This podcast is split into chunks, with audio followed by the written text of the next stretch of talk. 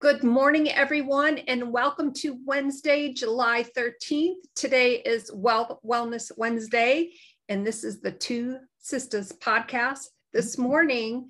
And what a great morning it is to have such an amazing guest. I would love to welcome to the Two Sisters podcast family, Sarah Thomas. Welcome. Hello. Thank you so much for having me. I'm excited to be here. Wonderful. So I just want to share a little bit. Well, we have a lot to chat about, a lot to cover, but excuse me, I want to share with everyone that Sarah is a personal trainer, fitness instructor, nutrition coach, coach, and a business mentor, along with so many other things. And God bless you for being a fitness instructor. I'm a former uh, certified personal trainer, and I was always interested in that, but that's a story for another time. Yeah. Anyways, share with us how you got started in this amazing field. Well, I really have to go back to my childhood uh, because I have quite the history with weight and eating disorders and, and all the things that I think a lot of women can really relate to. I, I started as an overweight child. I was an obese child for many, many years.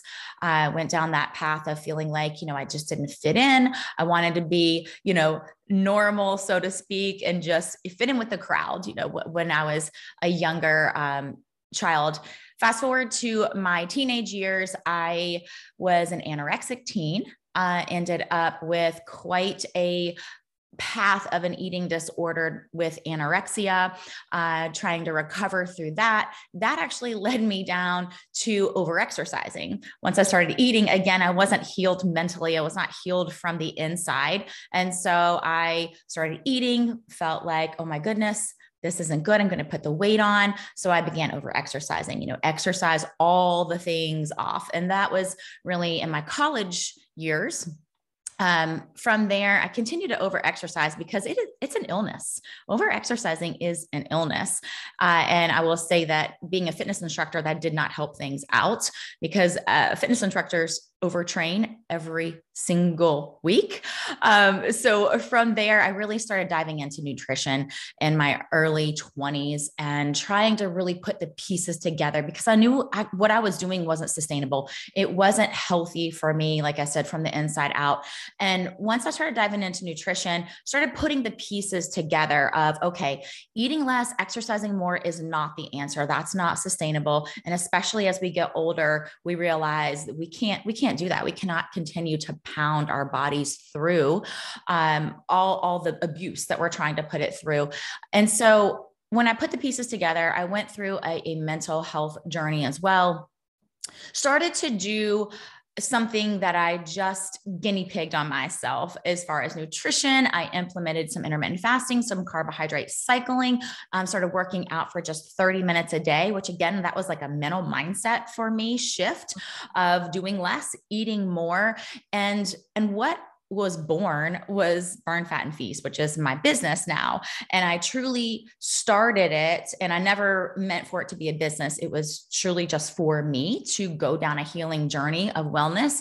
Um, but when I started it, I realized I needed to get it out to people in the world. And so started reaching out to friends, friends reached out to me, and we just, it just organically grew from there. And so um, that's kind of kind of how how it all all began.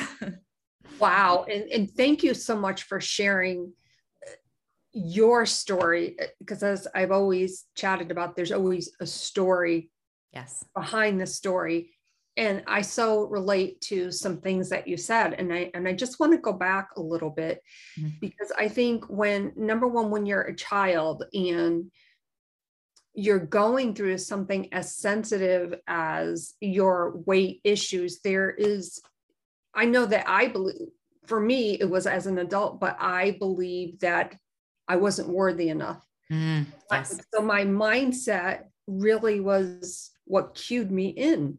And you were trying to, for you, be normal, and your normal is different from somebody else's, and that's okay. But that led you on a path and to be anorexic in your teenage years. Mm-hmm. and then the over exercising, mm-hmm. which I can relate to. Yeah. Yeah. Now, a lot of people may be wondering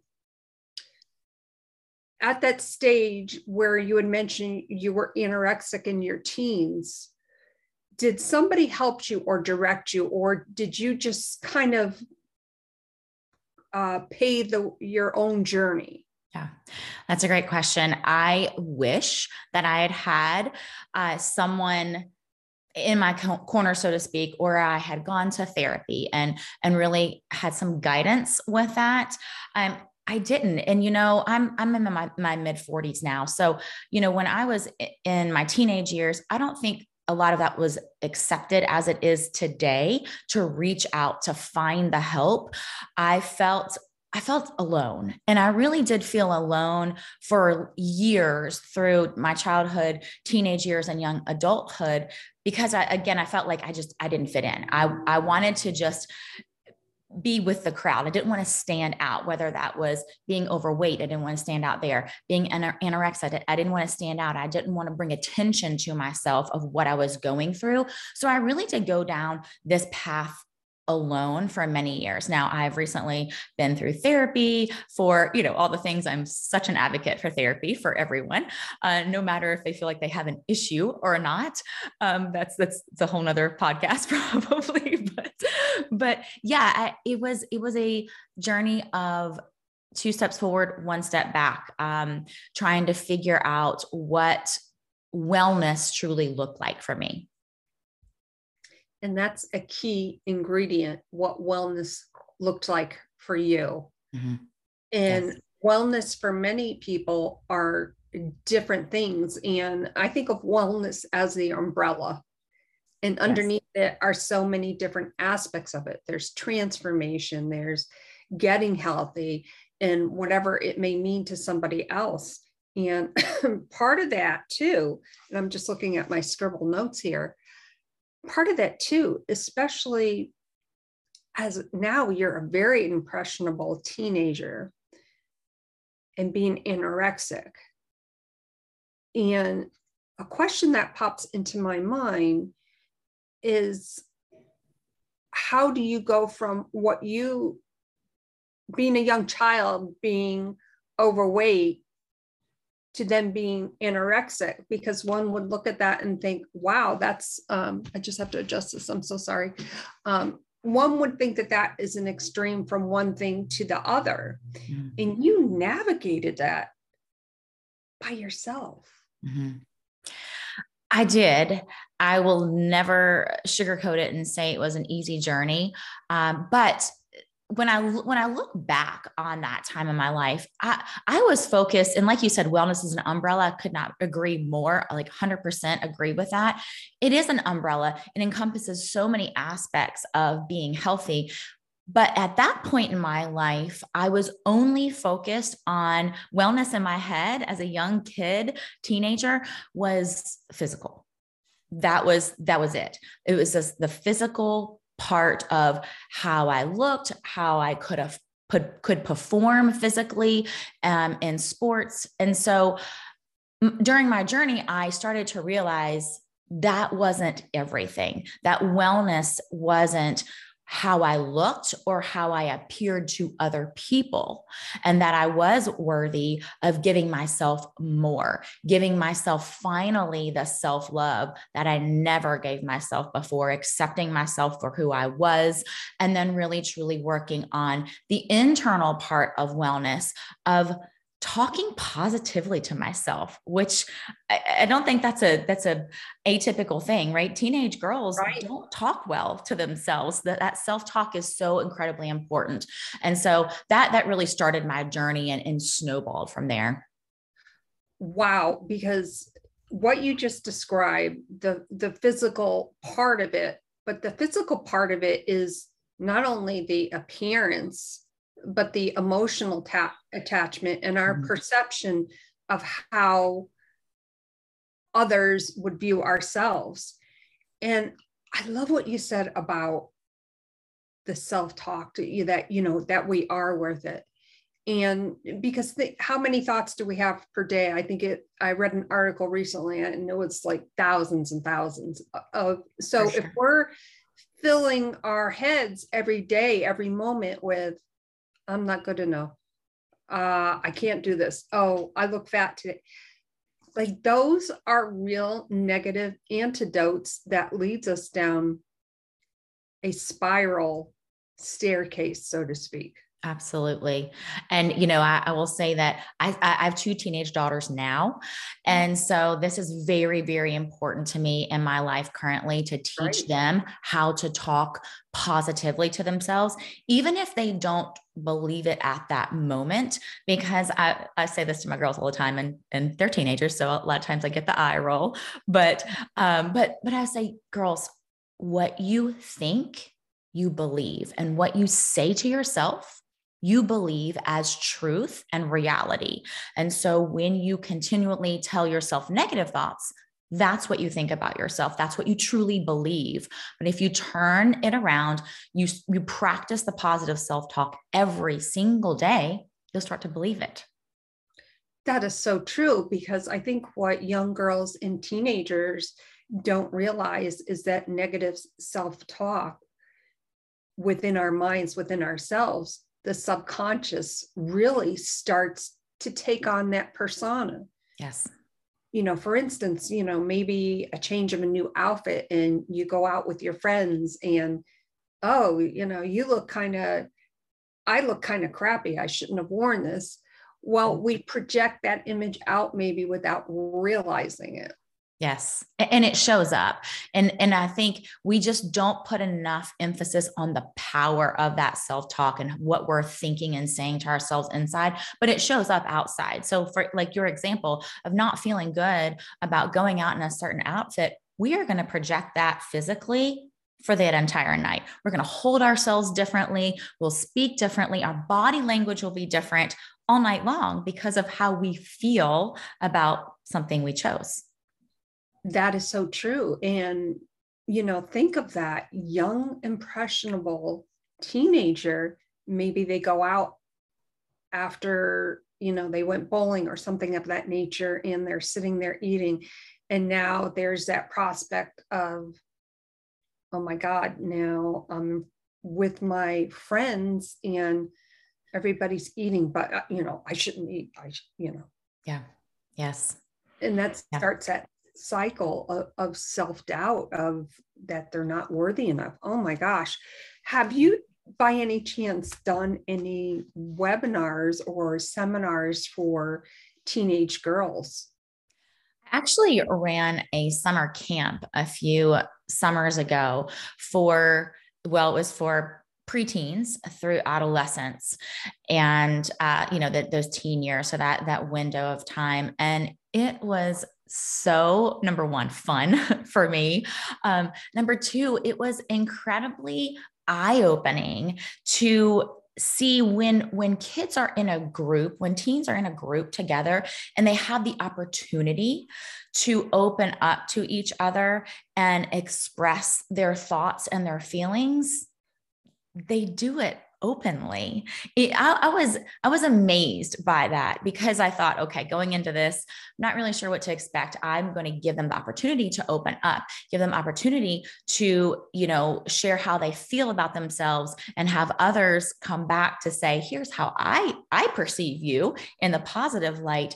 It was it was probably the best experience for my now my girls were there as well but but for myself as well as as the teens uh, so what I walked away with with that uh, summer camp was that it's there. That our, our teens want to share. They want to express their feelings. We just have to give them the opportunity and and the means to do that in a in a environment that is not challenging them where they feel very comfortable and that is so true because, you know, obviously when I was a young teenager, there wasn't social media around. Social media mm-hmm. was hanging out the window and yelling for your uh, best friend, you know, who lived in the next house over. That right. was our extensive social media, if you want to even call it that. Yeah. So, social media today is put, although it's great in some respects, I think that there's a negative aspect for these young, impressionable women who are trying to make their way and navigate through being a teenager. I just, depression. 100%. Yep. 100% agree with that. And like I say, I, am in the trenches with my two teenage daughters with that right now. And so, uh, speaking firsthand, uh, I could not agree more. It is, it's it, social media is a double edged sword. There's so many great things about social media. However, for teens, I feel there's more negative than there are positive outcomes to social media. And the bottom line here is that there's there's too much comparison. And we talked earlier about not feeling worthy, self doubt. Those are the things that teenage girls are seeing and feeling on social media. They weren't invited to the party. Well, this group of friends had a great weekend and they feel like they didn't. And it's just that constant comparison trap and feeling like you need to do more, you need to be better when at the end of the day, what we really need to be focusing on with our teens is being true to who they are and knowing that they were put on this earth to be themselves and be individually themselves and t- truly true to who they are. And I, I, that's really hard with social media. It, it, sure is. You know, I even find as an adult, you know, mm. being a little awkward on social media. You right. know, what do I post? You know, okay, um, I'm on camera right now. I didn't have time to put my makeup on. I put my lipstick on. I don't know. Ever since I turned 60, I like have to have my lipstick on. Doesn't matter what I. I love it. it's, it's a funny sidebar story of that. Everything that my mother told me about when I was in my 30s, like I didn't like lipstick, I, you know, all this stuff that she liked. She's like, yeah, wait till you're 60. You're gonna love it off. You'll love it. Right, mom. Right. Okay, now that I got that out of the way, sidebar, I kind of right, right. now and then. But the point being, you know, it, it's okay to be ourselves and be maybe be a little uncomfortable with being comfortable or vice versa. I don't compare myself to other people, but I know you know, for young, impressionable teenagers, this is not just something that happens. Like this is a regular, reoccurring thing from that for them. And I'm so happy that you were able to do that boot camp for these teens that um, and I'm sure that they had a blast. Did your daughters have a blast? Oh yeah, absolutely. Yeah. That's wonderful. Do you mind if I ask their ages? Uh, they are 13 and 15 in August, almost 15. Wow. Yes. my son will be 35 in August. So Oh, amazing. Yes. Yeah. So we are we are all the teenage things we are going through. And now my almost 15 year old is all about driving and what car she's going to have and, you know, the, the, the important things in life. oh, absolutely. I didn't get my uh, license till I was 19, but, you know, God bless her. I think that's amazing. Right. So I want to talk about as you go forward in life and now you're an adult and you know your men- you mentioned your mental health journey and i couldn't agree with you more about um, the therapy part of it. You know i myself have gone for therapy and i'm i'm not afraid nor ashamed to say that i have. Right. Um, it really does the body the mind the soul very good excuse me if you could share one experience as you were going through your therapy what for you has maybe stood out the most that you now apply it into not only your everyday life, but into your business? Yeah, this one's really easy because I've actually ingrained it into my business. Um, we have a motto progress over perfection, which you know, I'm sure you've heard something similar in, in your lifetime. But we live by that. Uh, so within our wellness program, you know, we talk about this every single day with all of our members because number one, I struggled with that as a child. And as I've unpacked everything that I went through from childhood through my young adult years, I realized that yes, I, I didn't feel that self worth, but I also felt this pressure to do everything perfectly, which mm. led me to going to the extreme, right? The extreme of, of anorexia, over exercising. That was always where I went. And, you know, when you look at it at the end of the day here, it was more about me feeling like I had to do it perfectly. You want me to do this? I'm going to do it X, Y, and Z. And this is how I'm going to do it. And it's going to be very rigid. And so what I've realized when I started Burn Fat and Feast years ago is that that's pretty normal for for women to feel like they have to do everything well, everything perfectly, being a mom, being a business owner, doing your job, um, running your errands, all the things need to be done a certain way. Again, that comparison trap that we find ourselves in, but feeling like we have to do things perfect. And I, will I'll go back to social media here too. That that's also an, an issue. I feel like we feel like everybody else. You look on social media, everybody else has had this perfect vacation, and they had oh they have no laundry on their dining room table, which I have right now outside my door. so, but you don't see those things, and so we fall into the trap of feeling like we have to be perfect because everyone else around us is. And so within our community, that is huge. We talk about giving yourself grace and progress over perfection, taking steps forward, but also during this wellness journey, that means sometimes we take step back, step, take steps backwards, and that's normal. It's part of the process. Right, because sometimes the normal part of our behavior, even though we know it's good or bad. But if you look at something, if you look at what you're doing in a way that you're being gentle and kind to yourself, and like you said, all right, you may go two steps forward and you may go one step back, but that is part of the learning process. And to give yourself that grace, to give yourself that progress over perfection, like, okay, I, you know, hey, I went a step backwards, but did I learn? I always ask myself, did mm-hmm. I learn something from that? Did that lead me into a different direction that was even better than what I had anticipated? So I l- absolutely love how you describe that. So thank you for doing that. Oh my absolutely. gosh. Now, how did you become a fitness instructor? I obviously, you know, I was a certified personal trainer. Yeah. I wanted to become a fitness instructor, but I have a tar- hard time even breathing when I'm exercising. not yeah. an instructor. It's, it's, it's part of the job description, I think, right? Breathe, talk, do the things.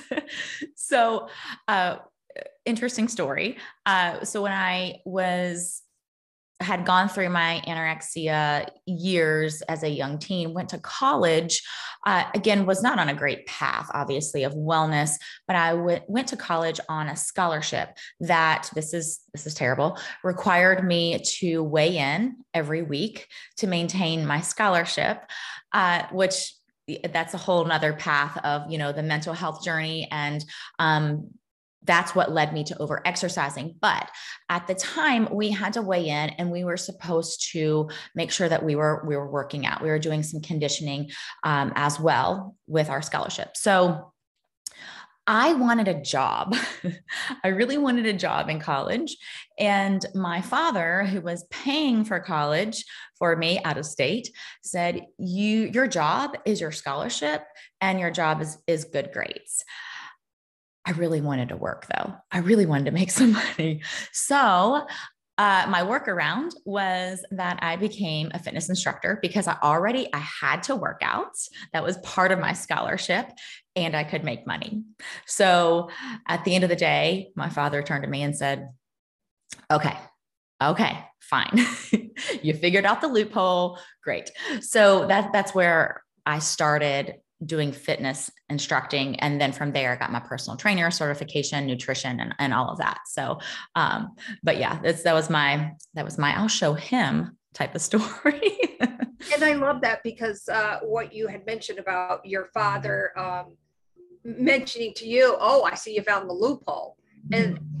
and, and that may have been maybe, and I'm just speculating, like maybe initially he thought, oh, maybe that's a step backward, but actually for you, it was like full steam ahead. Absolutely. Yeah, it was. And, and I really think that uh, having that outlet helped me down a healing journey. Um, of course, you know, I, I, was still over exercising, but it did help me down the path of, of really being around people who were different and different sizes, different mindsets, and helped me really. It was, it was part of my therapy at the time to figure out what that umbrella of wellness really looked like. Right. And I think with the wellness uh, umbrella, you know, sometimes, and, and I do apologize, there's heavy equipment in the area. So I'm not sure if you can hear that. You're fine. I do apologize for all that. But sometimes under that umbrella, that is exactly what we need to do. But I, I do want to go back to the over exercising part because I mm-hmm. think there we need to chat about that a little bit further with my wellness journey when I initially lost all my weight, that was, and I, you know, I freely admit it, that was, I knew the one thing that was on top of my list that I can control, like nobody else could absolutely control it. Yeah. What did over exercising look for you? Like, was it maybe doing two one hour uh, workouts? Like, what exactly did that mean for you?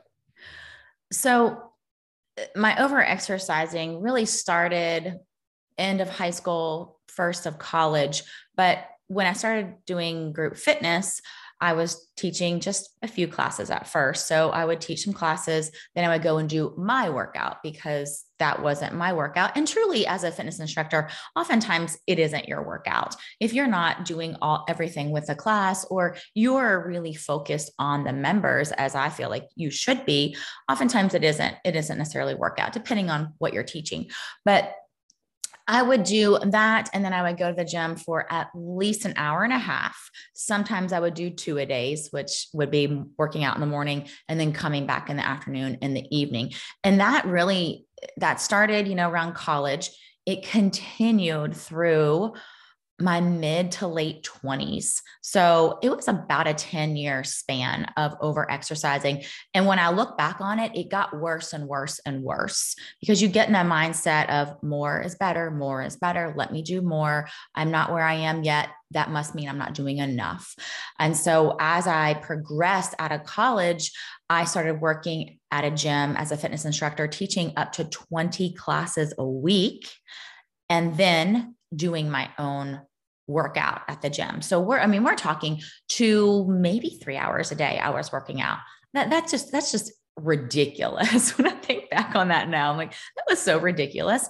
And I show pictures often to clients to show them that actually I was heavier then than I am now. And my body composition is totally different. I wear two sizes smaller in my mid 40s than I did in my early 20s when I was doing all the exercise. So, um, you know, it's a testament to we don't have to do more to get to where we want to be mentally or physically. And I just, eh, you know, also to to go back to the wellness part, it was it was mental. It was it was also mental of I feel good, right? You feel good when you work out because those endorphins kick in and you and you're doing something good for your body, but there's that line that we have to know that we need to stop.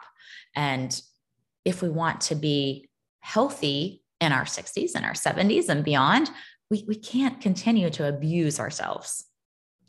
That is so true. And I love how you explain that in such a way where you know you're being real and authentic with what you do and hmm. looking back objectively on what you did and how you did it is so important. For me i know that it was you know like you said it was exercising. Oh i gotta exercise. Gotta exercise. I gotta do more. I gotta do more. And what i can remember looking still looking in the mirror and still seeing the fat adult that I was yeah. before I lost the weight. So my next question is, I think as women, we put too too much emphasis when we step on the scale when we look on that at that number. Amen. And the other thing that I've noticed, and it's come up a lot lately, and I don't know why, but you know, I'll be, you know, obviously, I'm uh, I'm also a uh, certified health coach. A lot of people will say, well, you know, one pound of fat, one pound of muscle, muscle weighs more, and I'm like, no, one pound is one pound. Yes. Oh my gosh, I'm so glad you said that. Have you, has any of your clients, like when you're having these discussions and you chat with them about the one pound of fat, okay, well, all right, you got on the scale this morning. It was 150. You went up two pounds. Did you, a, a lot of these scales have the, the breakdown. Well, if your, your muscle mass went up, but your clothes feel different. Yeah like what would they say to you and i'm curious to know because i think that's key as we go forward it is it, it's it is key and it is a problem for I would say 95% of women out there who put so much emphasis on what that number says when we step on a device, right? Let's like break this down. It is our body's relationship to gravity that's what that's what it is. Body's relationship to gravity.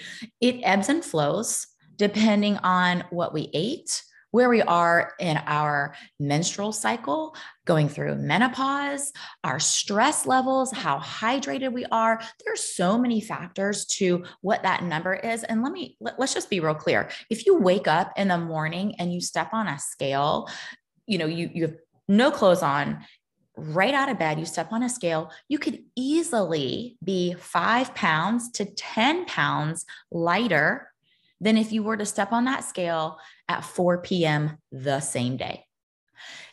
Now let's let's be let's be realistic. Did you gain 10 pounds, like real 10 pounds in 12 hours? No, no.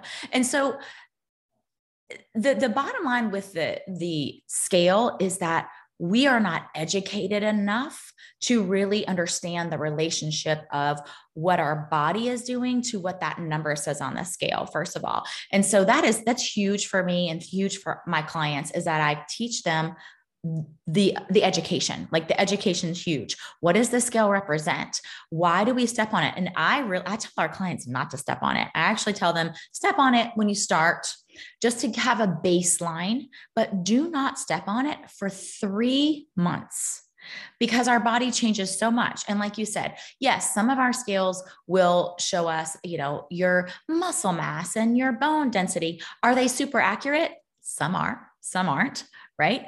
Um, so there's that. There's that. That's it's kind of like your your watch.